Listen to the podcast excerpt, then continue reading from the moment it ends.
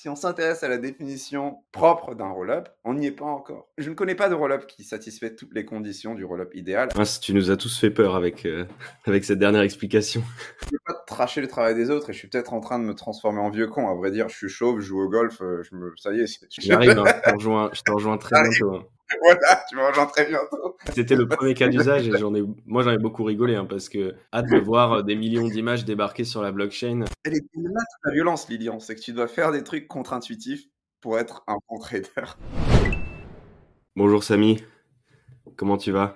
Bonjour Lilian, ça va très bien et toi? Ça va à la forme. Euh, c'est un plaisir de te recevoir sur Cryptost. Ça fait un moment, je pense, que euh, tu n'étais pas passé sur cette chaîne YouTube. Euh, je suis content de pouvoir te recevoir aujourd'hui en fin d'année 2023 pour faire ensemble un petit bilan de, de cette belle année qu'on a pu connaître sur le marché des cryptos et préparer ensemble un petit peu ce qui va se passer en 2024. Ça va être euh, tout le sujet de, de, ce podcast ensemble. Alors bon, j'ai fait un petit peu comme si on n'avait pas besoin de te présenter. je ne me suis pas permis de le faire.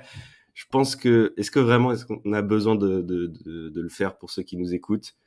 Bon, peut-être quand même rappeler un petit peu qui tu es, euh, qu'est-ce que tu as fait jusqu'ici et aujourd'hui qu'est-ce que tu fais concrètement peut-être pour certains qui jusqu'ici euh, voilà ont vécu dans une grotte et, et, sont passés à côté de, de, toi en fait tout simplement. Euh, tu vas me faire rougir, tu m'embarrasses pour le coup, mais déjà je tenais à vous remercier pour, pour l'invitation. Je pense que c'est la première fois que je viens sur un podcast Cryptost et pas une chronique euh, ou une discussion générale sur l'actualité des cryptos. Et ça me fait très plaisir d'être, convié à ça, d'être convié sur ce podcast. Donc, merci beaucoup Lilian, merci Cryptost. Et euh, petite intro sur euh, ce que je fais, qui je suis. Ben, je m'appelle Sam et je suis dans la crypto depuis 2017.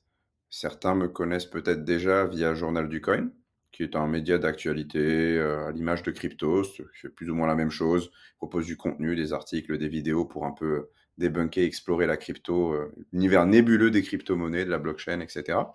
Et en, parallèle, j'ai d'autres petites choses euh, qui m'occupent.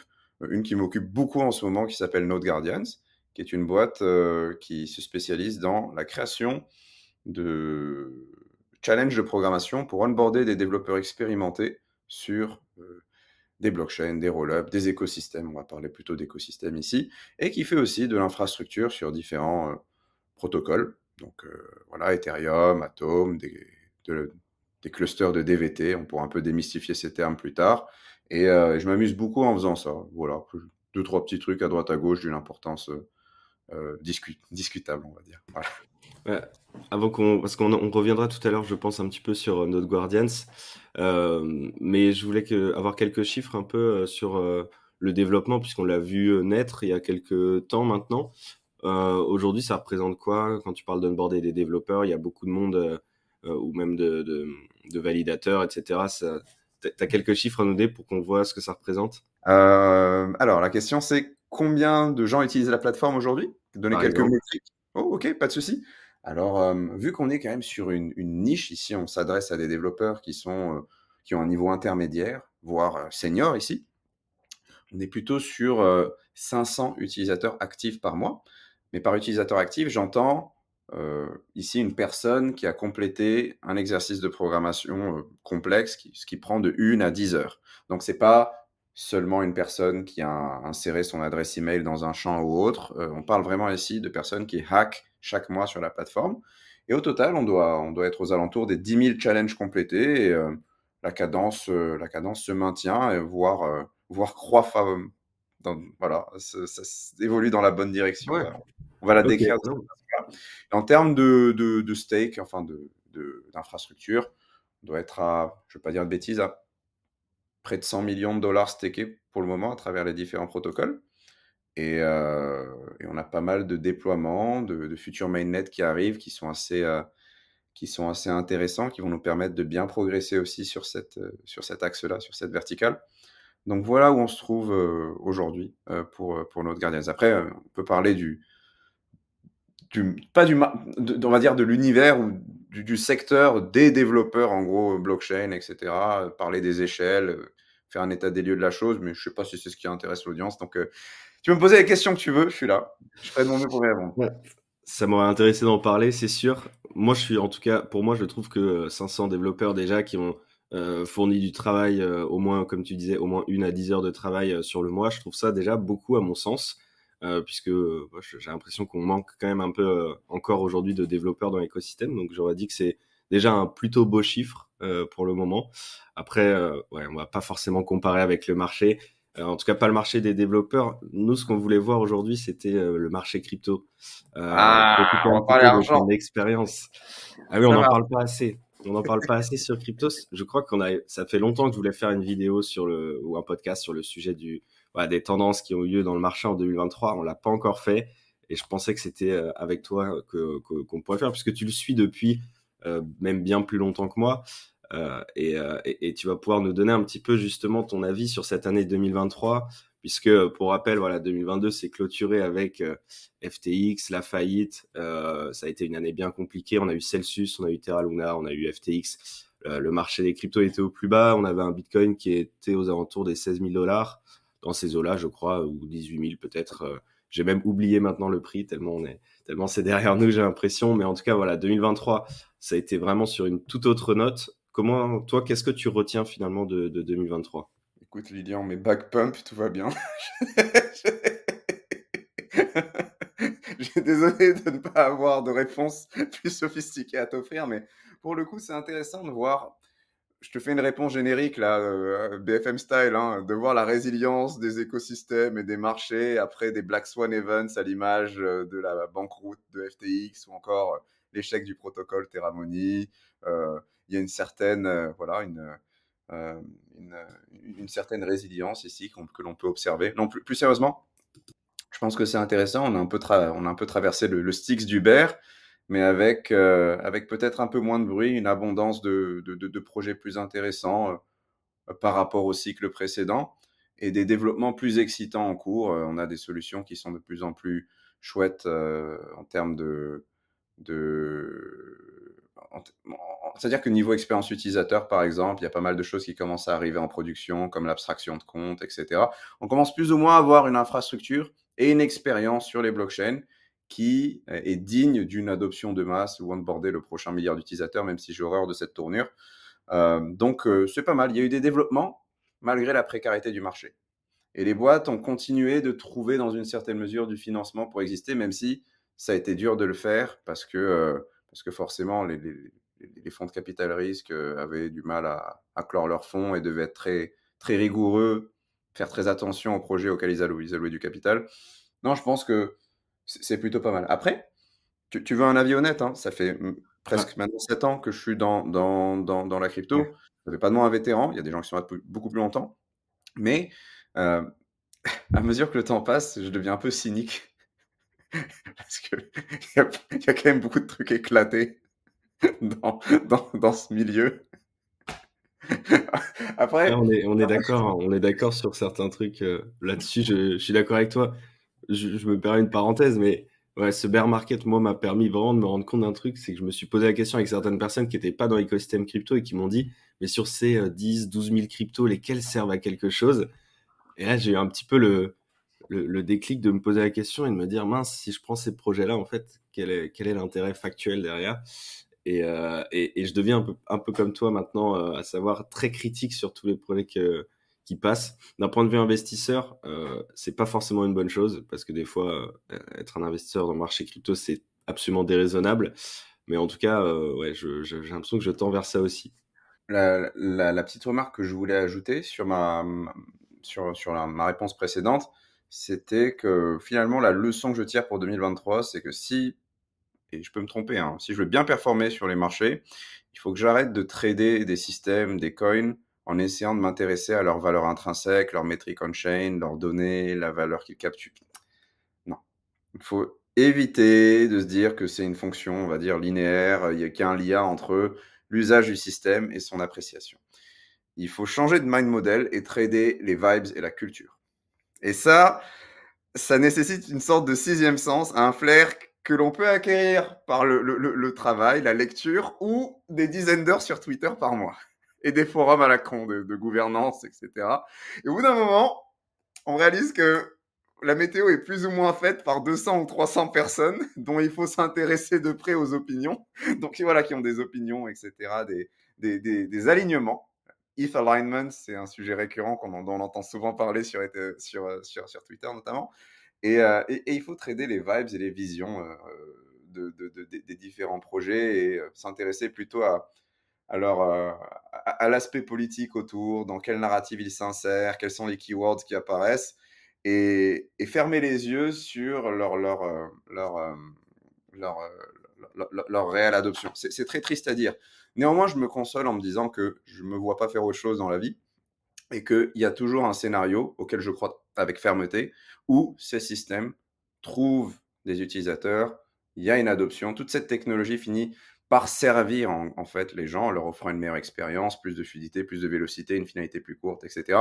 Et ça marche. Mais aujourd'hui, euh, j'avais euh, j'avais une discussion où c'était euh, voilà, we must continue userless innovation. on, a, on a de plus en plus de trucs saugrenus qui apparaissent comme les, les, EK, les IK coprocesseurs avec de l'agrégation de preuves parallélisables il faut trader les vibes. C'est ça la leçon pour 2023. Et ça a été très dur pour moi parce que j'avais une approche, euh, pas d'analyste, hein, je n'ai pas du tout le, le, pédigré, la, qualité académique pour, revendiquer être ce, genre de spécialiste, mais j'ai essayé de, regarder les chiffres, etc. Et souvent, j'exitais ou je ne m'aventurais pas dans certaines choses parce que je m'intéressais trop aux métriques, à, l'usage réel du système.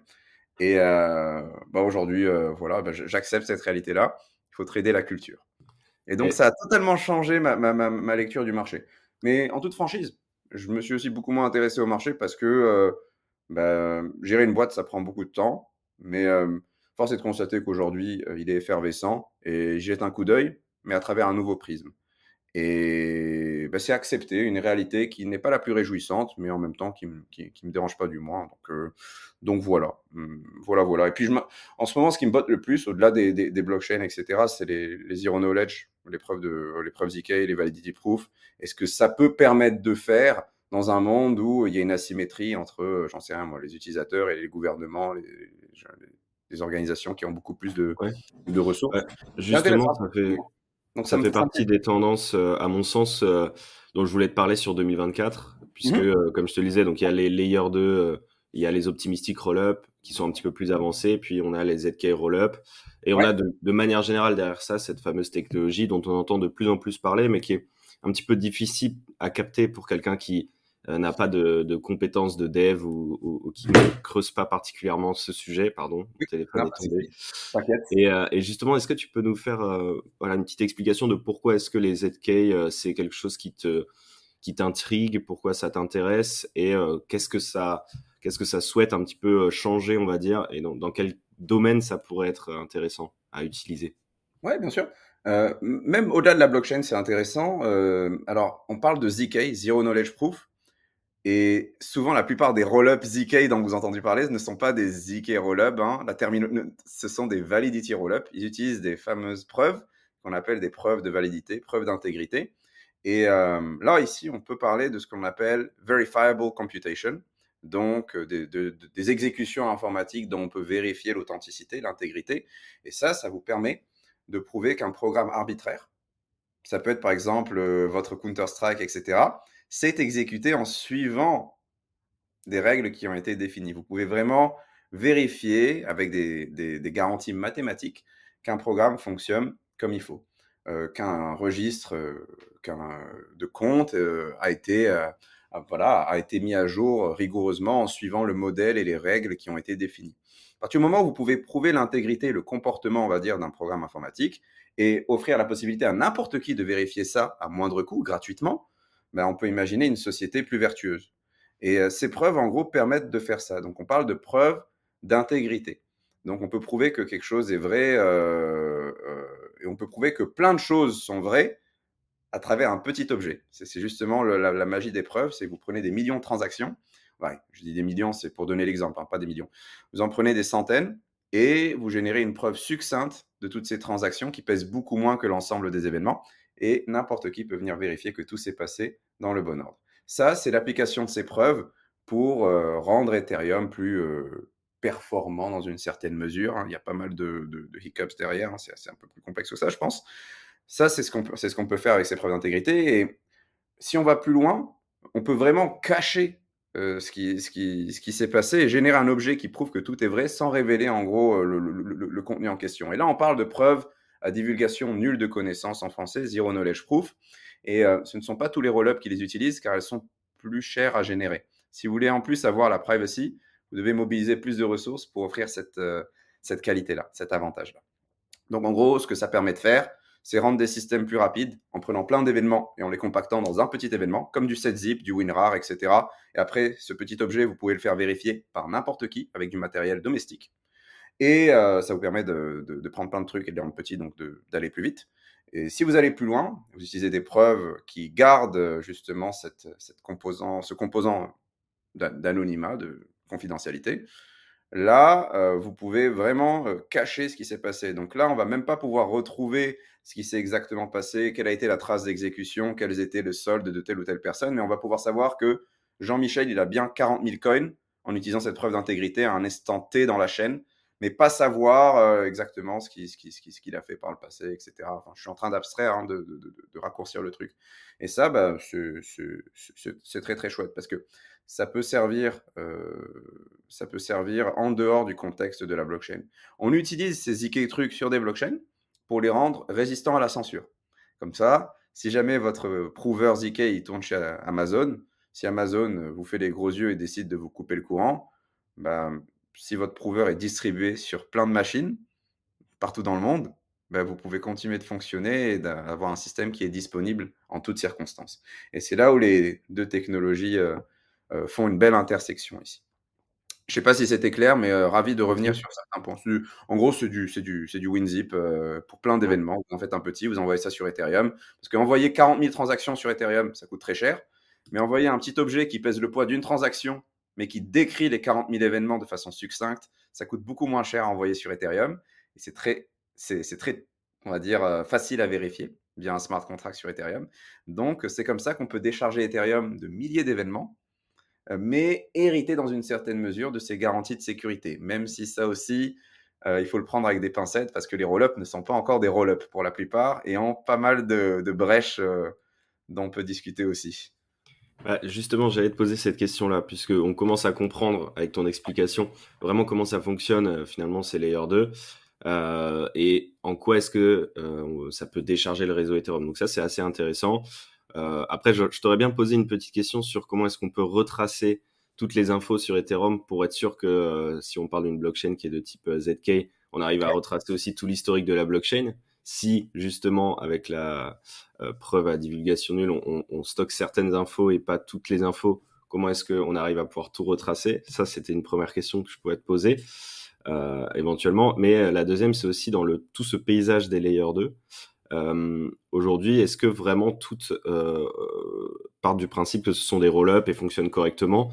Ou est-ce qu'il y a aussi beaucoup de, promesses et euh, beaucoup moins d'aspects techniques qui fonctionnent réellement derrière, si on regarde toutes ces layers 2 Alors, aujourd'hui, on, est, très familier avec les roll-up. certains les ont peut-être déjà utilisés pour faire de la finance décentralisée à coût réduit. Euh, donc, je sais pas, Quenta sur Optimism, euh, n'importe quoi, Vélodrome, etc. Euh, GMX sur Arbitrum. Et certains les connaissent aussi via les gros airdrops. Parce qu'on en a eu sur Optimism, sur Arbitrum. Et les fameux Validity Rollup vont avoir le leur probablement dans les années qui suivent, les mois qui suivent. On n'en sait rien.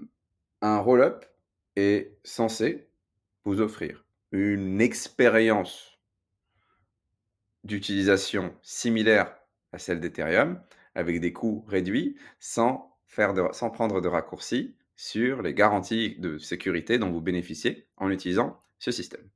Alors, votre argent qui est sur Ethereum, il va aller sur le rollup. Le rollup, finalement, c'est un bridge. Il y a un contrat, un bridge contract, qui va détenir vos fonds que vous envoyez depuis Ethereum et vous euh, les rendre disponibles sur un nouvel environnement qui est plus performant. Qui est plus performant tout simplement parce que c'est un serveur. Il y a juste un séquenceur qui, traite vos événements et vu qu'il est seul et qu'il n'y a pas de notion de, networking, de, consensus pour le moment dans une certaine mesure, bah, ça va beaucoup plus vite. Ça va beaucoup plus vite et donc c'est beaucoup moins cher parce que, parce que voilà, les ressources sont plus abondantes. Ce contrat, donc ce fameux bridge du roll-up, etc., Normalement, il est dit Trust Minimized. C'est un bridge qui offre, c'est le gold standard, comme on dit en anglais, des bridges. Presque, presque. Après, il y a les ZK Bridge, etc. Plein de mots-clés qui, qui, font, qui, qui pourraient faire pumper vos bagues aussi, mais on, on, on, on, traitera ce sujet après. mais c'est censé être un bridge de qualité. Le problème, c'est que le roll-up, aujourd'hui, euh, il peut être sécurisé. Le, but de ce roll-up, c'est tout simplement d'hériter du consensus du layer sur lequel, dont, il dépend et qu'il utilise pour la disponibilité des données. Donc, en l'occurrence, pour la plupart du temps, c'est Ethereum. Donc, il y a cette interaction entre les deux systèmes. Et euh, ce que fait le rollup en règle générale, c'est qu'il envoie plein de, données, il envoie des trucs sur Ethereum Mainnet. Et, euh, la vérification de ces choses-là se, fait, se, fait, se fait via différents mécanismes. Comment est-ce qu'on garantit l'intégrité de ces données qui sont envoyées? Dans le cas d'un optimistic rollup, je, je refais l'explication, hein, le, le, assez rapide, ils sont dits optimistes parce que ces données que vous envoyez, vous les compressez, hein, cette call data, vous, les vous, vous batchez tout ça, vous compressez le truc parce que l'espace de blocs sur Ethereum que vous allez utiliser pour envoyer de la data, il coûte très cher, à l'image de l'immobilier dans une ville qui a, qui a le vent en poupe. Et donc, vous voulez faire en sorte que ces événements, vous les, vous les avez, euh, voilà, vous les compressez au maximum et vous les envoyez. Mais pendant une semaine, c'est optimiste. On, part du postulat que ce que vous envoyez sur Ethereum, c'est vrai, c'est bien. Il n'y a pas eu de, de grabuge, de trucs bizarres. Mais pendant une semaine, les fonds que vous avez mis dans ce fameux bridge qui vous permet d'envoyer des fonds d'Ethereum vers le rollup, ils sont immobilisés. Vous n'avez pas le droit de les retirer. Et ça, c'est pour une raison qui est très simple. Pendant une semaine, des gens peuvent écouter le, réseau, s'intéresser, on va dire, à l'activité, à vos moindres faits et gestes, à ce qui s'est passé, parce que la, donnée est disponible publiquement. On, prend des raccourcis ici pour, expliquer le truc. Et si quelqu'un arrive à prouver que euh, ce que vous avez posté sur, euh, sur Ethereum Mainnet n'est pas bon, vous avez euh, un solde qui est trop élevé ou une transaction qui est, qui est dans le mauvais ordre ou une transaction qui, voilà, ce qui a été posté ne matche pas les réels événements qui se sont produits on-chain, que, tout le monde peut écouter, eh bien, on va pouvoir générer une, preuve de fraude. Prouver que, par A plus B, que, voilà, ce qu'on appelle bisection protocol, prouver que les événements que vous, que, vous décrivez, que vous proposez, ne matchent pas avec la réelle activité de la chaîne. Et donc, vous avez plusieurs jours pour générer cette preuve de fraude. Et là, c'est de la théorie des jeux. Vous avez une incitation économique à le faire parce que si vous faites une bonne preuve de fraude, vous allez prendre de mon argent qui est immobilisé dans le bridge. Donc, moi, je perds de l'argent, je me fais slasher pour mon mauvais comportement et la personne, euh, il trouve son compte en, récupérant sa dîme sur, euh, sur, euh, sur, votre, sur votre trésor, pour, pour décrire le concept. Donc c'est optimiste, et on part du postulat qu'une personne sur N va se tracasser à essayer de, prouver que vous avez tort. Donc c'est un business, hein. et donc il y a une, incitation économique à faire ça pour garantir la sécurité du réseau. Mais c'est optimiste. Ensuite, vous avez les, les ZK. On va les appeler les ZK Rollup, même si Ellie de Starknet serait très embêté par cette, par cette appellation. On les appelait ZK Rollup. Les ZK Rollup, on n'utilise pas euh, la théorie des jeux pour garantir la sécurité du système. Euh, on va dire pas la sécurité du système, parce que le système en son ensemble n'est pas entièrement sûr. Euh, mais les, données qui sont envoyées sur Ethereum Mainnet, on utilise des preuves de validité ou des mathématiques. Donc, c'est des objets mathématiques complexes qui vont prouver qu'un ensemble d'événements, c'est bien produit avec intégrité, de la bonne façon, etc.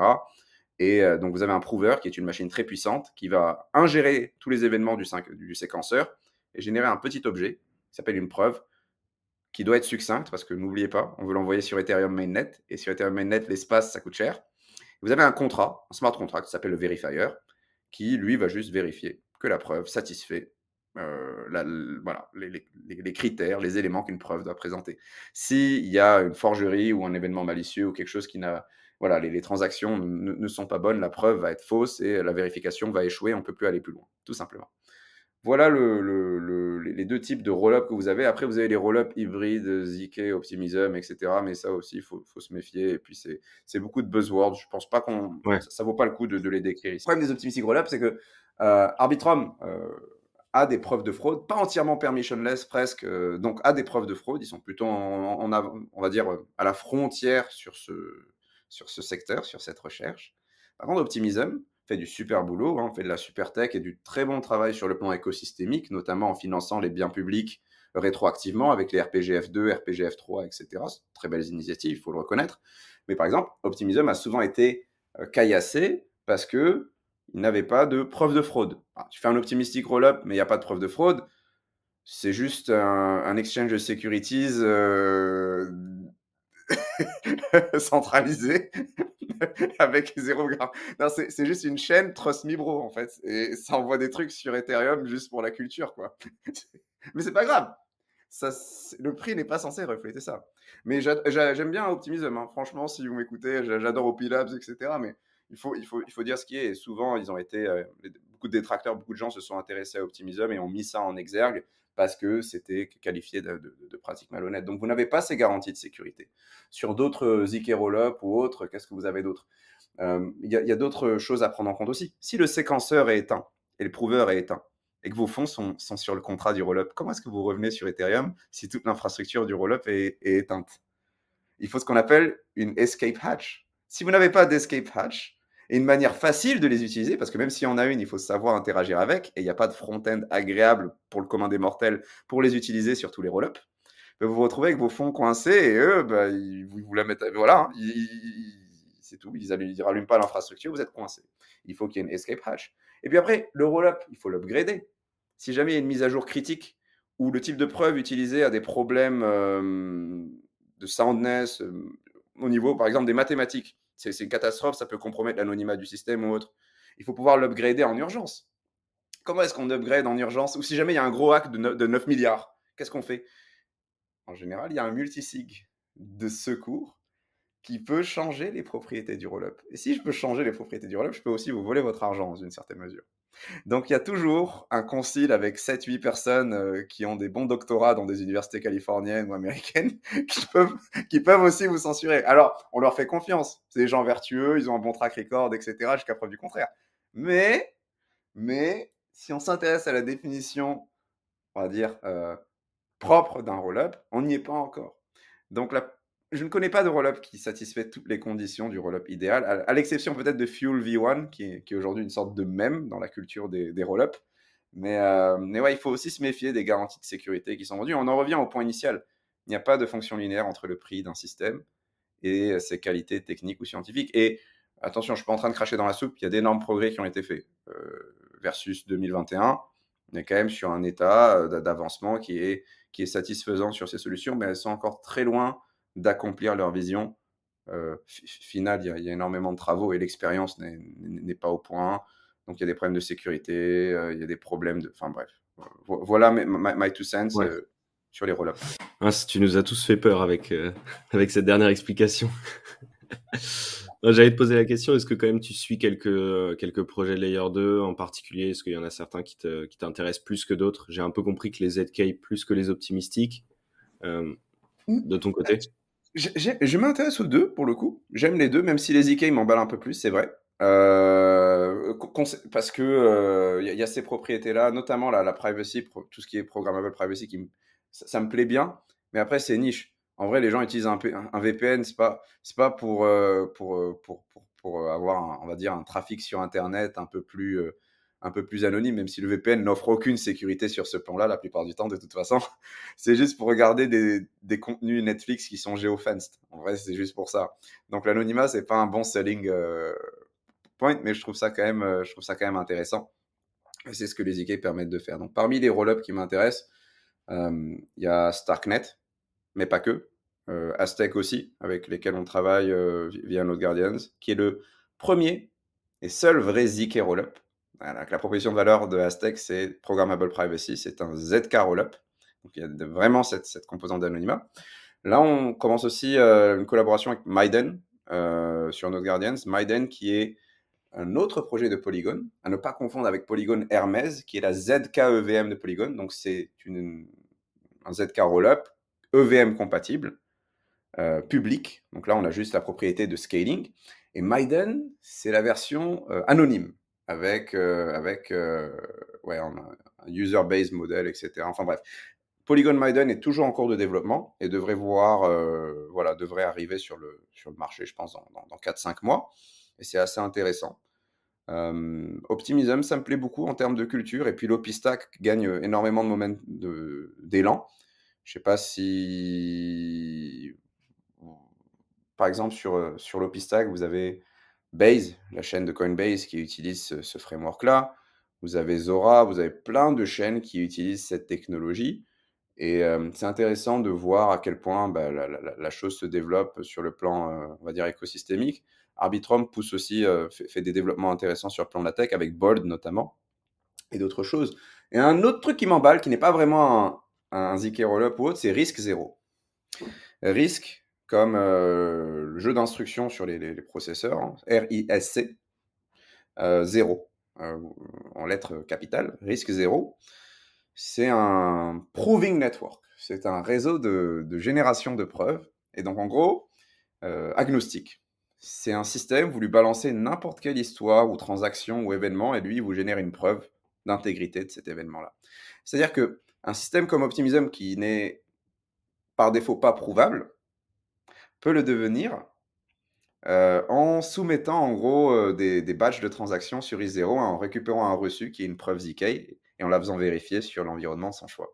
Donc ça offre une. C'est un intermédiaire finalement qu'on pourrait plug entre euh, Optimism, enfin sur lequel Optimism pourrait Pour généraliser la, la, la, la génération, ben voilà, de généraliser la, production de preuves d'IK. Même, je pousse l'exemple un peu loin, mais je, je, le ressors à tout le, sur, deux trois podcasts, faut que j'arrête. Mais vous pouvez même prendre quelque chose qui se passe sur une, j'en sais rien, moi, une centrale électrique, un programme qui tourne pour, euh, j'en sais rien, ajuster la température de tel euh, fusible, je dis n'importe quoi, hein, c'est un software. Pour vous assurer qu'il fonctionne comme il faut, vous pouvez envoyer la trace d'exécution de ce logiciel dans le système. Il faut qu'il soit écrit en Rust, hein, je pense. Euh, et euh, ce système vous génère une preuve que les choses fonctionnent bien et vous, vous la faites vérifier pour vous assurer que tout, tout, va bien. Vous pouvez vraiment faire toutes sortes de choses à partir de risque zéro et je trouve que c'est plutôt intéressant. Après, un autre truc que je suis de près, c'est. Après, il y a plein de trucs. C'est les Rollup as a Service Framework et 10 000 saveurs de Rollup. Aujourd'hui, on a des rollups qui réutilisent la machine virtuelle de Solana comme Eclipse, qui vont bientôt arriver.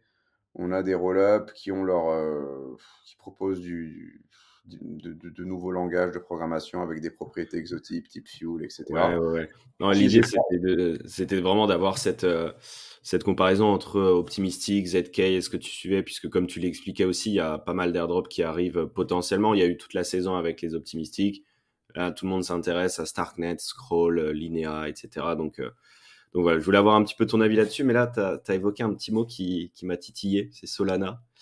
Euh, je voulais qu'on fasse une parenthèse là-dessus pour revenir un petit peu sur l'année 2023, parce que là, on, a dévié sur les, sur les layers 2, mais au, sujet de l'année 2023, il y a un an, on se posait un petit peu la question de se dire qui, qui, avait le plus souffert de l'affaire FTX, et évidemment, Solana faisait partie bah, des projets qui en avaient le plus souffert, hein, ce qui était très corrélé à la MEDA, FTX, SBF, etc.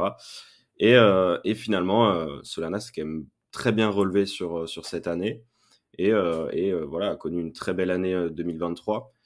Est-ce que toi, tu as un avis sur cet écosystème? Qu'est-ce que tu penses de, Solana à l'avenir? Est-ce que c'est un projet que tu suis particulièrement? Oui, en fait, moi aussi, j'étais assez sceptique quant au... Je trouve que Solana, tout de même, est arrivé à un point de on va dire, développement communautaire, etc., que d'autres écosystèmes ne touchent même pas. C'est-à-dire, il y a, quand même une certaine rétention, une culture et des projets qui sont spécifiques à Solana, qui continuent de se construire, d'être maintenus, Camino Finance, etc., euh, Phoenix, Tensor, etc. Ils ont leur propre, on va dire, espèce, leur propre type de développement, de développeurs, pardon, qui sont spécifiques à leur écosystème et qui ont quand même euh, continué de construire, développer des choses euh, contre toute, euh, peu importe le contexte en fait. Et ça a été quelque chose d'assez intéressant à voir. Et il y a eu ce pari un peu contrarian que les gens ont pris quand ce dernier était à 8 dollars. qui consistait à dire que il y, allait avoir un retour de cette chaîne, etc., etc. Et en fait, objectivement, moi, ce n'est pas l'écosystème que j'ai le plus suivi, mais je pense que en prenant une photo, de, voilà, en, s'arrêtant quelques secondes sur le, l'ensemble des blockchains disponibles, des systèmes disponibles, etc., bah, cela n'est pas si sale que ça si on le compare à euh, un roll-up avec un single sequencer et plein d'autres euh, risques de sécurité ou autres. Non, la chose principale qui fait que Solana se fait tracher, c'est une histoire d'alignement parce que c'est pas Ethereum et parce qu'il y a toute cette dynamique politique derrière, on va aller caillasser Solana.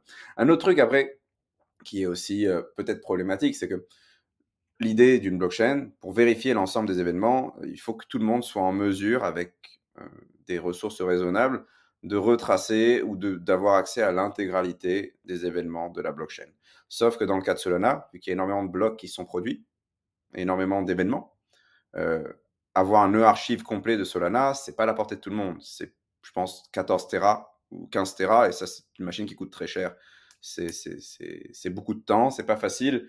Et à mesure que le temps passe, eh ben, la taille du registre augmente. Heureusement, pour rejoindre Solana en tant que validateur, il y a des checkpoints et on a juste à télécharger les, quelques, quelques centaines ou quelques milliers de blocs, un truc comme ça, enfin les trois derniers jours. Donc, euh, donc bon. Euh, c'est pas que ça défait l'intérêt du, ça, casse pas l'intérêt d'une blockchain hein, d'avoir ce problème-là. Je pense que faire tourner un programme sur Solana, ça reste plus crédible dans une certaine mesure que passer sur un EC2 dans Amazon, AWS. Mais c'est un point qui est, problématique. Mais force est de constater qu'en termes de performance, je pense que c'est le système le plus battle-testé et performant du marché. Il a eu ces quelques scandales, ces quelques fiascos en termes de, de performance ou autre, tombé en panne, etc. Mais aujourd'hui, euh, sur les derniers mois, là, ça se, passe, ça se passe super bien, ça marche très bien. Il y a un écosystème, il y a une culture. Euh, donc le, le, truc est, à mon sens, bien parti pour être un, des champions de ce, ce, run. Et je dis ça avec des pincettes, not a financial advice, mais c'est vrai qu'il y a une thèse qui marche, winners gonna win. Et Solana, c'est un winners du, du, du, du, précédent run. Et il est quand même en bonne position pour, pour, pour surprendre sur celui qui arrive également. Donc, euh, donc bon. et toutes ces histoires de toutes les innovations introduites par Solana, notamment C-Level, les machines virtuelles parallélisables, etc., ben, sont en train d'être euh, amenées sur Ethereum via des roll-ups ou de nouvelles chaînes comme Monad, qui reprennent certaines de ces innovations, qui en font une nouvelle interprétation pour rendre les systèmes plus rapides. Mais c'est vrai qu'aujourd'hui, l'expérience utilisateur sur Solana, elle est bonne. Cliquez, c'est bon, ça marche. Vous avez des milliers de transactions qui peuvent être gérées. Vous avez des innovations comme le, local fee market qui font qu'un mine de NFT va pas nécessairement perturber l'activité euh, de votre trading de, dérivés, de perpetuals. Donc, vous avez une séparation euh, des ressources de la blockchain à différents use cases, ce qui est, très très cool comme innovation. Alors que voilà, vous êtes sur, sur quelque chose de l'ordre de plusieurs centaines de transactions par seconde peut-être. Alors que sur des roll-ups, il y a encore beaucoup de progrès à faire. Vous êtes sur 20, 30 transactions par seconde, 40 transactions par seconde, et vous, Solana arrive à accomplir ce type de performances qui sont supérieures avec tout de même 2000 validateurs. Euh, donc, objectivement, c'est pas si dégueulasse que ça. Et finalement, euh, est-ce que c'est pas mieux d'avoir un seul euh, état partagé, un monolithe avec plein d'applications qui composent ensemble fluidement, que d'avoir une constellation de roll-up qui, qui marche avec des bridges ou autres? C'est intéressant de se faire un avis sur la question. Et si je peux recommander une ressource ici, c'est bah, Twitter dans un premier temps. Euh, mais euh, DBA Crypto, il y a un type qui s'appelle John Charbonneau qui écrit un, billet euh, tous les, tous les, tous les 4-5 semaines sur son blog et il couvre très bien ce sujet et il essaie un peu de décrire le, le gradient que l'on a entre Solana, les rollups qui utilisent la technologie de Solana, les rollups qui ne l'utilisent pas, l'intérêt de, de, éventuellement lancer son propre rollup ou avoir un séquenceur partagé. Il décrit toutes ces, toutes ces nuances et il le fait très bien et euh, si jamais vous ne comprenez pas, n'hésitez pas à vous faire épauler par euh, GPT, même s'il est parfois pourri sur certains sujets de rupture ou un peu nouveau sur la blockchain, il peut aider sur certaines généralités. Donc je le recommande. Ok, bah merci pour ces recommandations, ça c'est cool. J'irai moi-même jeter un petit peu. de Solana, je, je, pense que c'est quand même un des, un des, un, des, un des, big winners. Euh, après, c'est peut-être pas un bull market hein, ce qui se passe en ce moment, je ne l'ai pas vu venir. Euh, mais euh, oui, et puis euh, sur, sur, sur tout ce qui est. Enfin, oui, non, c'est pas oui acheter, hein, mais je pense que c'est un, un bête intéressant. Et, puis, et, puis, et puis, les projets qui construisent dessus, il y a eu Gito, il y a eu Jupiter, il y a des collections de NFT qui ont aussi de bonnes vibes. Je trade les Mad Lads à titre personnel, ça me plaît bien. Euh, ah, c'était un très bon coup parce qu'avec la, la, disparition euh, des, euh, gods et des Utes qui sont partis sur euh, Ethereum et, et, Polygon, je crois que c'est Mad Labs qui ont pris le plus de, qui ont repris finalement le flambeau sur Solana, si je dis pas de bêtises. Ouais, sacré volume, c'est innocent en plus parce que Mad Labs, les vibes sont immaculées, les fondateurs sont clean. Enfin, Armani est très respecté, c'est un, un, builder pur et dur, quelqu'un de humble. Tristan également euh, ils se prennent pas au sérieux, c'est stupide. c'est repris et supporté publiquement par des gens dans Solana et en dehors de Solana. On peut se rappeler de David Hoffman de Bankless qui, a, qui portait un, Mad Lads sur Twitter pendant plusieurs mois. Donc ça, ça, ça, voilà, ça, ça, touche des, personnes qui ont de l'influence au-delà, de Solana. Donc pour moi, c'est un, c'est un bet intéressant. Alors après, est-ce qu'il faut l'acheter à 200 solo? J'en sais rien. Mais euh, je le préfère en tout cas au Bored Apes aujourd'hui. Mad Lads et My Lady, ça me botte pas mal. C'est deux target audience différentes, mais j'aime bien Mad Lads. Bon, en tout cas, c'est intéressant sur Solana. Euh, moi, je, partage un peu ton opinion aussi sur l'utilisation. Et ça rejoint un petit peu euh, ce que tu as dit tout à l'heure, hein, finalement. Euh, parfois, c'est pas forcément la tech ou celui qui a le plus raison sur l'aspect voilà, de, ce qui se construit qui, qui s'en sort sur le marché. Solana, Solana, voilà, ça a performé parce qu'il y a une communauté, parce qu'il y a des gens derrière. Et finalement, moi, c'est le, seul élément que je retiendrai de ça, c'est que la communauté Solana, elle a été solide, elle a repris le flambeau correctement, et aujourd'hui, euh, il y a des beaux builders, il y a des gens qui sont attachés au projet, et ça a bien fonctionné. Donc, euh, je pense que ça, en tout cas, moi, à, titre personnel, euh, je l'utilise pas mal parce que j'apprécie quand même le, côté expérience utilisateur, comme tu dis, qui est super fluide. Donc, donc voilà pour Solana. Il y avait une autre tendance que je voulais aborder avec toi. Euh, et là, vraiment, je pense que ça rentre pile dans le, thème, c'est IA et blockchain. Parce que, euh, évidemment, voilà, tout le monde a commencé à entendre parler un petit peu de l'IA avec euh, l'émergence de ChatGPT, de DALI, Midjourney, etc. Enfin, la majorité du grand public l'a découvert comme ça, donc tous les LLM en gros. Évidemment, c'est un secteur qui existait depuis bien longtemps, hein, mais en tout cas, ça a mis la lumière dessus. Et euh, évidemment, nous, on est dans le secteur Web3, il y a l'IA. On s'est dit, bah, est-ce qu'il n'y a pas un moyen de euh, connecter blockchain et IA pour faire quelque chose de super puissant? Bon, la question, euh, est-ce qu'il y a vraiment une réponse à ça Pour le moment, j'en sais rien. Mais en tout cas, ce qu'on constate, c'est que parmi les coins qui ont le plus performé depuis, depuis 2023, c'est beaucoup de coins qui sont reliés à IA avec quelques projets qui se sont renommés pour mettre de l'IA dans, dans leur nom ou euh, proposer quelque chose en rapport avec ça. Donc, euh, moi, j'aimerais bien avoir ton avis là-dessus. Est-ce que c'est un domaine que tu suis? Est-ce que tu as, une opinion aussi sur peut-être euh, le rôle que pourrait avoir l'IA dans la blockchain ou la blockchain dans l'IA Est-ce que tu as, est as un avis là-dessus? Tu y as réfléchi? Je ne suis pas du tout pointu sur le, sur, le sujet, sur tous les sujets d'ailleurs. Hein, mais alors au début, j'avais cru comprendre qu'on voulait faire, on voulait entraîner des modèles d'IA on-chain, ce que je trouvais un peu bête euh, parce que. Oui, complètement.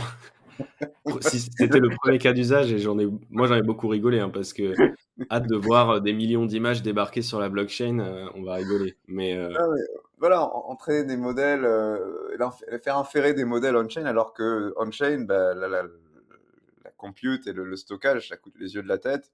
Il faut que tout le monde refasse le même. Bon, je me dis, c'est bizarre. Après, euh, en intéressant de plus près, j'ai entendu parler de Modulus Labs, Giza, etc. Et donc l'idée, c'était de faire des calculs off-chain et de prouver ces calculs, prouver l'inférence de, de, l'entraînement d'un modèle et vérifier ça on-chain. Et, donc, je, trouve ça, je trouve ça intéressant. Je ne me suis pas trop intéressé au use case, ça me paraît un peu capillotracté, mais il y a de beaux mots-clés dedans et revenons-en au point des vibes. Je pense que ça peut, ça peut, ça peut peut-être euh, plaire à certains. Tout, tout, est bon à prendre. Donc, je ne suis pas du tout à cheval sur Akash, etc. J'ai entendu parler de systèmes aussi qui mettent en avant l'idée d'entraîner des modèles d'IA qui sont crédibles. Et donc, on cherche vraiment à les entraîner on-chain parce qu'on ne veut pas qu'il y ait de biais ou d'interférences dans le résultat qui est servi. Mais ça me paraît un peu trop niche. Je veux dire, tu es entrepreneur à la Silicon Valley, tu vas prendre tes crédits AWS comme tout le monde ou GCP et tu, vas utiliser GCP parce qu'ils ont les meilleurs SLA du marché et que tu n'as pas envie de faire ça sur un système distribué qui peut, qui n'offre pas les mêmes garanties. En vrai, personne va regarder ce que tu fais. Et au pire, si les gens font ça, tu switches sur un autre provider et puis ils en feront leur fonds de commerce de faire tourner des modèles d'IA sans mettre leur nez dans ce que tu, ce que tu sers comme réponse ou autre. Donc, je, pense que ça me paraît, la, crédibilité des modèles d'IA, ça me paraît un peu euh, niche et tiré par les cheveux, mais je respecte totalement cette thèse-là. Euh, c'est juste que, à titre personnel, ça me parle moyennement. Euh, qu'est-ce qu'il y a d'autre sur l'IA On parle beaucoup de on-chain games ou de monde autonome, autonomous world. Je ne sais pas si vous en avez entendu parler.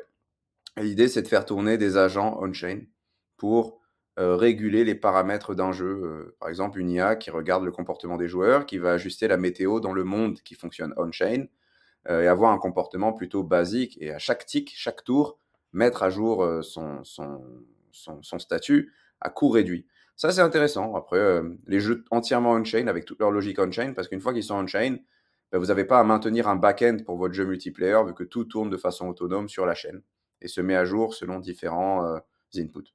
Bon, c'est cool. Ça me paraît aussi un peu tiré par les cheveux, un peu niche pour le moment. Il y a 0x Park, qui est une initiative de la fondation d'Ethereum qui s'intéresse à toutes ces expérimentations.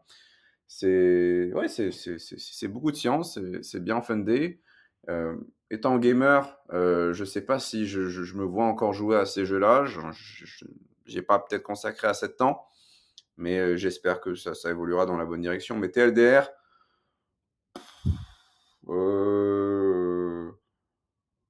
Ouais, pourquoi pas, hein, mettons, mettons de, de, de l'IA euh, quelque part, et puis, euh, puis ouais, ouais euh, franchement. On a le même avis, je pense, sur le sujet. Moi, j'ai ouais, j'ai un, peu, j'ai un peu de mal à imaginer encore pour le moment comment, comment l'IA peut être intégrée à la blockchain ou inversement. Après, il y a quelques initiatives, Nvidia qui travaillent notamment plutôt pour l'aspect, non pas directement dans la blockchain, mais plus pour les entreprises, par exemple, qui font du minage euh, intégrer, euh, intégrer l'IA là-dedans avec les puces NVIDIA, etc. Bon, il y a, y, a, y a, des initiatives qui sont en train de se développer, mais, euh, mais d'un point de vue de, pour le moment, ce que je constate, c'est que sur le marché, les projets, c'est vraiment, euh, vraiment ajouter IA à blockchain pour cumuler les, le meilleur des deux et attirer un maximum de gens. Je ne veux pas tracher le travail des autres et je suis peut-être en train de me transformer en vieux con. À vrai dire, je suis chauve, je joue au golf, euh, je me... ça y est, je commence à cocher toutes les cases. J'arrive, hein, je te rejoins, je te rejoins très bientôt. Hein. Voilà, tu me rejoins très bientôt. J'ai pas, j'ai pas, franchement, j'ai peut-être pas consacré assez de temps, mais juste à vue de nez comme ça, en, en, en scrollant la TL sur Twitter, euh, je pense que dans l'ensemble, je suis pas encore très convaincu et c'est peut-être juste parce que j'ai pas fait suffisamment de recherche. Mais euh, ouais, ça me paraît un peu. La plupart du temps, de toute façon, c'est ça. C'est une très bonne narrative. Je dis pas qu'il faut pas la trader. C'est super intéressant comme narrative, attention. Euh, après, en termes de use case, doesn't make sense to me. Bon, bah voilà, c'était l'idée hein, de toute manière que les narratives, on n'a pas forcément besoin de les comprendre. Et, la violence, Lilian, c'est que tu dois faire des trucs contre-intuitifs pour être un bon trader. C'est dur, hein, mais je l'ai, je l'ai réalisé, euh, je l'ai réalisé très tardivement, mais c'est, c'est dur. Mais bon, après, je ne dis pas comme toi, évidemment, que blockchain et IA ne, ne, sont pas compatibles. À l'heure actuelle, j'ai pas vu de projet vraiment qui m'a transcendé en me disant, waouh, c'est génial, c'est vrai que ça peut être intéressant, mais euh, ça pourra venir euh, avec le temps, il hein, n'y a pas de souci. allez, dernière petite tendance dont, on, dont je voulais te parler. Tu choisis, tu choisis, j'en ai plusieurs. Il y avait soit les RWA, soit les ordinals sur Bitcoin, soit une de ton choix, comme tu veux. Est-ce qu'il y a une tendance en particulier que tu préfères? Euh, Real World Assets, qu'est-ce que c'est? L'idée, c'est d'aller chercher des titres et des trucs qui existent dans le monde réel et d'en offrir une représentation on-chain pour pouvoir les échanger euh, sans KYC ou avec plus de vélocité. Ouais, ça me semble bien. Ça me semble bien jusqu'à que le provider de CRWA fasse de la merde ou se fasse arrêter euh, pour telle ou telle raison et vous vous retrouvez du coup avec un objet on-chain qui ne matche pas euh, ce qu'il y a dans les comptes parce que les comptes sont pas bons, Kevin. Euh, non, c'est bien. Bah, pour le coup, c'est bien. Il faut, faut, tout mettre on-chain. Allons-y. Real World Assets. voilà. Bah, tout, tout, On s'y intéresse un peu moins depuis que les tokens pump. De toute façon, les, Real Assets, c'est les, bons vieux tokens maintenant. mais, mais Real World Assets, c'est une, une narrative. Pour le coup, je trouve que c'est cool de pouvoir s'exposer à des bons du trésor américain qui payent bien en ce moment sans nécessairement avoir un compte de brokerage sur euh, Interactive Brokers ou aller chez sa banque, etc. Après, il faut juste faire attention à, à l'entité qui, qui, sert ce genre de produit, quel type de contrat, euh, quel type d'audit ils ont sur leur contrat, quel type de setup légal ils ont, euh, comment est-ce que leurs comptes sont audités, qui sont ces gens derrière, parce qu'un accident est vite arrivé. on parlait justement d'FTX et du, post-FTX je pense tout de même qu'en étant réaliste sur les deux dernières années, on va, sur les deux prochaines années, on va avoir un, un, FTX-like peut-être plus gros. Et, et ça veut pas dire que l'ambiance est de nouveau au rendez-vous et que l'euphorie nous. Je pense qu'il faut rester prudemment optimiste et faire très attention. Donc euh, voilà, toujours rester sceptique, c'est quelque chose que j'aime bien euh, euh, dire. les RWA, c'est cool. Je pense qu'il y a pas mal de gens qui, qui, qui, qui font les choses bien. Euh, MakerDAO avec Spark fait des ravages. Faire des stablecoins qui vous offrent justement cet, cet, objet liquide. Vous déposez vos IF, vous avez un stablecoin et en plus vous recevez du rendement dessus. C'est quand même 3-3, hein, comme qu'ils disent. mais, mais voilà, j'utilise un peu d'RWA. ok, bah, parce que tu en utilises plus que ce que tu penses, hein, parce que finalement, l'USDT, le, le, stablecoin USDT de Tether, c'est le tout premier RWA token qui a été, qui a été lancé. Hein. Bien sûr, Et euh, du coup, euh, sauf que eux, bah, pareil, pareil sur, euh, ils pourraient nous permettre de nous exposer au bon du trésor américain, mais malheureusement, ils le font pas parce qu'ils gardent tout pour eux. mais ça, c'est une autre histoire. en revanche, oui, les RWA, je suis d'accord avec toi. Il y a, c'est vrai qu'il y a un peu cet, élément supplémentaire qui s'ajoute au milieu, qui est l'entreprise qui va te permettre d'acheter ces tokens et de t'exposer à l'immobilier, au monde de l'art, peu importe à quel domaine.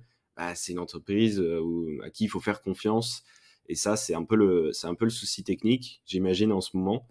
Mais en revanche, par contre, je trouve ça super intéressant de pouvoir euh, ouvrir des domaines d'investissement qui étaient totalement fermés à d'autres personnes auparavant ou réservés à entre guillemets une certaine élite euh, d'investissement, on va dire, euh, les ouvrir à tout le monde avec des tickets d'entrée plus faibles.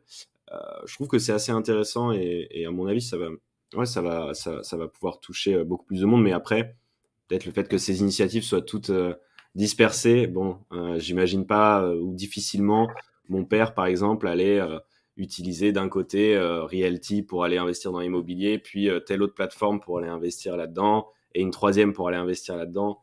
C'est vrai que c'est bon. Pour le moment, c'est encore très jeune, mais je trouve ça quand même assez intéressant, à mon avis. Ouais, non, après, je, pense que je pense, je pense que c'est cool, il faut juste être prudent et si, si on y trouve son compte, c'est bien d'avoir accès à cette gamme d'actifs. Euh, et de faire tout ça on-chain. Il faut juste s'assurer qu'il y a de la liquidité, etc. Et pour en revenir à USDT, euh, en fait, t'as pas trop le choix. Si tu veux trader sur des places de marché liquide ou interagir avec pas mal de protocoles, malheureusement, c'est la, seule option disponible. Alors, on peut avoir des doutes quant à, euh, je sais pas, au groupe iFinex, à ce qu'ils font, etc. Mais il faut composer avec et gérer son risque. Et, euh, bon, ça fait peut-être 10 années qu'ils sont là. Euh, rien ne nous dit qu'ils sont là dans 5 ans, hein, bien entendu. Mais, euh, mais ouais, c'est aussi un risque qu'il faut accepter. Il n'y a, y a, pas de, y a, pas d'USDT meilleur que les nouveaux RWA ou autres. C'est, c'est, ouais. En tout cas, euh, on connecte un peu avec tout ce qu'on expliquait tout à l'heure au niveau des infrastructures, puisque, à mon sens, si demain il doit y avoir des milliards de dollars qui, d'actifs tokenisés sur la blockchain, à mon avis, les premiers euh, projets à en bénéficier, ce seront euh, les infrastructures. Euh, bon, peut-être pas forcément Ethereum si ça coûte aussi cher, mais voilà, des layers 2 éventuellement qui, qui pourront être dédiés à ça. Et, et voilà. Donc, donc ouais, sur les RWA, voilà, ça, ça, fait partie des tendances intéressantes à suivre pour 2023. on, a, on a quand même épuisé pas mal de temps. J'en aurais bien évoqué d'autres, mais j'avais surtout aussi envie d'évoquer ce que vous faites avec euh, Node Guardians euh, avant de terminer quand même. Et euh, récemment, bon, il y a eu les airdrops Atom, Cosmos, etc. Vous êtes validateur, j'imagine que vous en avez peut-être bénéficié d'ailleurs. Si c'est le cas, tant mieux pour vous. Est-ce que tu peux nous expliquer justement qu'est-ce que vous faites vraiment sur cet aspect-là avec Node Guardians? Comment ça se passe? Qu'est-ce que c'est maintenant ton quotidien à toi qui avant était plutôt euh, comme moi dans la démocratisation? Maintenant, ça y est, dans l'action, tu, tu build. Comment ça se passe? Ah, euh, comment ça se passe? Eh ben, euh, ça se passe.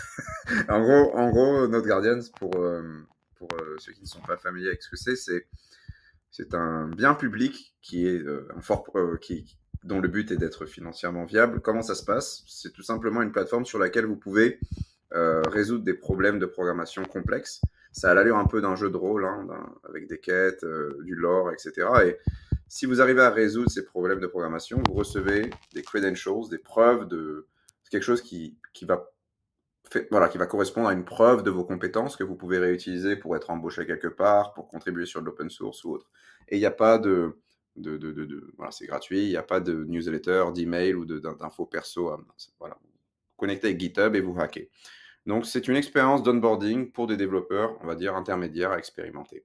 Pour viabiliser le truc économiquement, on a du financement qui vient des différents L2, donc euh, des différentes fondations. On est principalement concentré sur Ethereum aujourd'hui. Et on a toute une, euh, flotte de validateurs, une infrastructure qui est en place sur Ethereum, sur euh, des clusters de DVT, OBOL, SSV, etc. un nœud Cosmos, Celestia, DYDX. Et l'idée, c'est de, de, de, capturer des, des, commissions via cette activité de validation pour viabiliser notre, notre contribution, enfin notre, notre plateforme qui sert les développeurs. Et la thèse, c'est qu'en fait, vu qu'on contribue de façon très tangible au succès de ces écosystèmes dans une certaine mesure, ou du moins on y contribue, succès, je ne sais pas, euh, on peut légitimer plus de soutien de la part des decision makers, des stakeholders sur ces différents protocoles, et donc capter plus de valeur et euh, nourrir un peu ce, feedback loop intéressant euh, qui nous permet de, de, générer du revenu sans exercer la moindre pression sur l'utilisateur final, tout simplement. Donc en gros, un truc pour onboarder des développeurs expérimentés qui ressemble à un jeu, sauf que pour jouer au jeu, vous devez écrire du code, et une fois que vous, vous réussissez, vous complétez le challenge, vous avez des preuves de compétences qui ont la forme d'objets pour équiper votre personnage, de matériaux de construction, d'or et d'XP, qui sont soulbound. Et après, on peut penser à toutes sortes de logiques. C'est un réseau de réputation. Si vous avez telle épée, eh ben, vous avez accès à la Hacker House de Starknet. Vous pouvez rester une semaine et hacker euh, gratuitement parce que vous avez prouvé que vous êtes compétent sur Cairo 1, par exemple. Euh, vous avez fait du noir, Aztec sur la plateforme, ok. Euh, vous avez cette dague, vous pouvez vous en servir pour prouver que vous êtes compétent. Ça vous ouvre certaines portes. Ou vous avez fait toutes les campagnes, euh, j'en sais rien, moi, tous ces CTF ultra complexes euh, sur les reentrancy attaques. Eh ben, vous pouvez éventuellement utiliser ça pour légitimer votre candidature euh, à un rôle de sécurité, de voilà, security researcher ou autre. Et nous, on pense qu'à travers ça, on, on, peut contribuer dans une certaine mesure à un des problèmes les plus importants dans l'écosystème. Comment est-ce qu'on emborde des développeurs qui construisent des applications euh, intéressantes à utiliser, qui permettront à de nouveaux utilisateurs d'arriver sur ces blockchains, etc. Parce que aujourd'hui, les blockchains, c'est un peu comme de l'immobilier en Chine. Hein. Il y a plein de belles tours avec de belles aménités, l'électricité, le chauffage, euh, plein de promoteurs, mais il n'y a personne qui veut vivre dedans. Bon, euh, peut-être que viendra un jour où, ces, appartements trouveront, acquéreurs, trouveront locataires. Et je pense que toutes les initiatives, tous les efforts qui, permettent d'avancer dans cette direction restent importants. Et nous, c'est ce qu'on essaye de faire, tout en y trouvant notre compte économiquement. Donc, public goods pour les développeurs, mais nous, on est une for profit. Et, euh, et, puis, et puis voilà, c'est très très fun. Euh, le quotidien, euh, je me lève, en général, je vais marcher, comme ça. Je... me, je, me, réveille, j'ai le cortisol qui. Voilà, je, marche, et après, je joue mon ordi et je, regarde des je, regarde des trucs, je parle sur des sujets, je prétends savoir quelque chose. Et puis, euh, puis je, surtout, le heavy lifting est fait par les gens dans, dans, dans, nos, équipes qui sont, qui sont, qui sont très cool. Euh, j'avais des questions, parce que du coup, si je comprends bien, c'est une espèce de, euh, de CV aussi pour les développeurs, et puis ça permet aussi pour les, pour les projets de pouvoir cibler les développeurs en fonction de leurs compétences, pour les recruter, et d'avoir déjà une espèce d'assurance que c'est quelqu'un qui est qualifié. Donc ça fait, ça fait, ouais, c'est je trouve ça assez intéressant et, toutes ces quêtes que vous, euh, que vous proposez avec Node Guardians, est-ce que euh, ce sont les projets, typiquement comme tu le disais, par exemple Starknet, qui va proposer des quêtes pour, euh, pour les développeurs à travers vous, ou c'est vous qui les proposez de votre côté? Nous, nous, qui écrivons tout de A à Z, parce que en fait la proposition de valeur, c'est que si tu t'appelles Starknet et tu veux internaliser tout ce process d'écriture, d'ingénierie, d'écriture de programme, de, de, de, challenge, toute cette direction artistique et rendre le truc vraiment gamifié et addictif et aussi avoir un truc crédible, ça, coûte beaucoup d'argent d'internaliser tout ça. Et euh, s'ils passent par nous, vu que nous, on a déjà tous les microservices, les pipelines et les, process pour créer ce genre de choses, euh, ça, leur permet aussi, dans une certaine mesure, de trouver leur compte, du moins, c'est comme ça que je le vois. Donc, nous écrivons tout. Notre proposition de valeur, c'est qu'on n'a pas besoin d'être babysité. On a, s'ils veulent nous donner des directions, ils veulent vraiment qu'on couvre certains sujets, on peut le faire, mais nous, de façon autonome, on va essayer de couvrir la stack, le langage en question, avec, avec une, voilà, une variété, une sélection de challenges fun, exhaustive et, et, qui, qui, est amusante aussi à résoudre.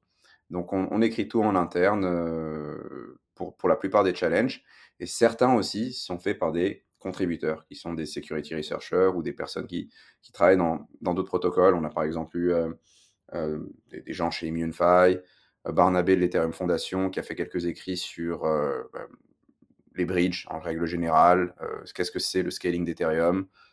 donc, ouais, pas mal de choses. Ok, ok. Et quelles sont un petit peu là les actualités en ce moment pour notre Guardian? Est-ce que tu as des exclusivités à nous partager? Est-ce qu'il y a des nouveautés à venir super intéressantes? Ah, des, nouveautés. là, notre Guardians est en mode stealth. on lance la V1 le mois prochain parce que c'est toujours une bêta. Et la V1 vient avec une expérience, on va dire, peut-être beaucoup plus addictive visuellement dans une certaine mesure. mais on prépare aussi le terrain pour rendre les objets récupérables on-chain. On a décidé de ne pas le faire au launch parce que à partir du moment où tu rends des trucs immutable, que tu, une fois que tu mets les choses on-chain, tu peux pas vraiment les changer. Donc il faut vraiment t'assurer que la progression de ton personnage, que les preuves de compétences euh, suivent un arbre d'évolution cohérent, sinon bah, tu te retrouves avec des trucs on-chain que tu ne peux pas vraiment éditer. Alors si tu peux, il y a des, tu peux changer les métadatas, avoir des NFT dynamiques ou autres, mais on ne veut pas rentrer dans ce délire-là. Donc euh, ça, ça, va ouvrir la voie pour ça, de nouvelles intégrations euh, sur d'autres L2 près de chez vous, et pour couvrir des stacks assez intéressantes et pas mal de choses qui rendent la, compétition, on va dire, un peu plus excitante sur la plateforme, des leaderboards. Donc, on, travaille activement là-dessus et nos propres événements, nos propres Hacker House, Node Guardians. la première devrait être aux, États-Unis, je pense, en février. Après, après voilà, qu'est-ce qu'il y a d'autre comme nouveauté Aujourd'hui, près d'une quinzaine. C'est déjà pas mal. Ouais. déjà pas mal de nouveautés. Pour un projet qui est quand même très jeune, ça a été lancé officiellement en quelle, quelle année? Le lancement de notre Guardian, c'était en novembre 2022. Euh, on a commencé à travailler dessus au début de l'année 2022. Et euh, puis, euh, puis voilà. ouais. Bah, et une, première année qui est, qui est, on est, on est, profitable, donc ça va. Plutôt bonne. Et, et bah écoute, si de toute manière, dans, ceux qui nous écoutent, il y a des personnes qui sont développeurs, je vous invite vraiment à, aller jeter un petit coup d'œil à, à, notre Guardians. Pour ma part, je ne le suis pas. J'ai regardé, mais bon, c'est beaucoup trop compliqué pour moi. je crois que je... En revanche, ce que j'ai compris, c'est quand même qu'il y avait une espèce de parcours aussi de, de, de, pas de formation, mais en tout cas euh, de progression pour un développeur. Euh, j'ai l'impression, et donc ça, c'est quand même assez intéressant de pouvoir, on va dire, progresser petit à petit. Mais je crois que je pars de beaucoup trop loin moi pour ma part. Mais en revanche, ouais, s'il y a des développeurs euh, dans, dans l'audience de Cryptost, euh, franchement, je vous invite à aller jeter un petit coup d'œil. Je trouve ça vraiment intéressant et voilà. Et en tout cas, moi, j'ai fait le tour de toutes les questions que je voulais te poser. On a, on a un peu dépassé. Hein. On est, on a parlé pendant une heure. On a fait le tour de, on a fait le tour de Solana, des layers, de, de, de tout ça. Je pense qu'on, euh, on a bien compris un peu toutes les tendances qui pourraient arriver, pour arriver sur 2024. Et il y a un mot d'ordre, c'est que, euh, malheureusement, on n'a pas toujours besoin de se creuser la tête et de réfléchir beaucoup trop. Parfois, il y a des choses qui se passent et on, est, on ne les comprend pas, mais elles se passent quand même. Non, c'est très difficile parce que, en fait, il faut faut pas avoir une approche trop scientifique. Il faut pas s'intéresser aux chiffres, mais il faut sentir les, les, l'humeur, en gros, les vibes d'un projet. Et ça, c'est aussi difficile. C'est pas, pas simple parce qu'il faut savoir qui a un pouvoir de prescription, qui a une autorité, qui est-ce qui endorse le projet, quelles sont les controverses de ce projet, qu'est-ce qui se passe pour pouvoir un peu générer cet index de, de, de, de crédibilité, de valeur pour le projet? Et ça, c'est encore plus abstrait, vague qu'une analyse, on va dire, un peu plus price to earning ou de ce genre de modèle-là. C'est encore plus difficile. Mais oui, euh, il faut pas avoir. Enfin, non, il faut pas. Je peux pas donner de. Il faut. Non. Mais à mon sens, bloquer parce que quelque chose n'a pas des métriques satisfaisantes et, ne pas investir, je sais pas si c'est la meilleure idée parce que euh, les événements nous prouvent que ça, ça marche pas vraiment comme ça. Ça me rappelle la courbe de Gauss avec, euh, avec ceux qui réussissent et ceux qui réussissent pas. Soit les mecs très intelligents, soit les mecs absolument stupides. Évidemment, tout ça n'est absolument pas du conseil en investissement parce que parce que parce que voilà, c'est des constats qu'on a fait au fil des années à, remarquer euh, ce qui marche, ce qui marche pas, et surtout à se dire ah, celui-là, j'aurais dit qu'il n'avait pas marché, il a très bien fonctionné parce que bah malheureusement, je m'étais dit, euh, je sais pas, la tokenomics ou quoi que ce soit ne, ne fonctionnera jamais. Et le marché, de toute manière, nous prouve constamment qu'on a toujours tort. Donc, euh, donc on retiendra ça. Mais, euh, mais merci beaucoup en tout cas, euh, Sam, pour ta contribution. on a passé une heure ensemble. Franchement, c'était super intéressant.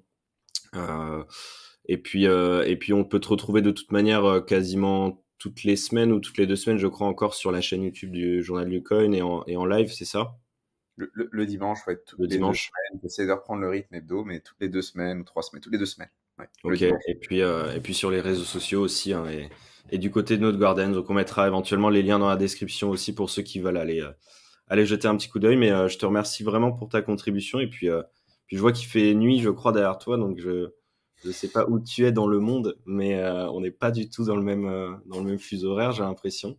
Donc je sais pas si je dois te souhaiter bonne journée ou bonne nuit, j'en sais rien. Ah bah bonne, bonne soirée, là, il est 18h. Bonne soirée. Ok, bah écoute, passe une bonne soirée, puis, puis on se dit à très vite. Merci à toi. À très vite, Lilian, merci beaucoup. bonne journée à tous. Merci.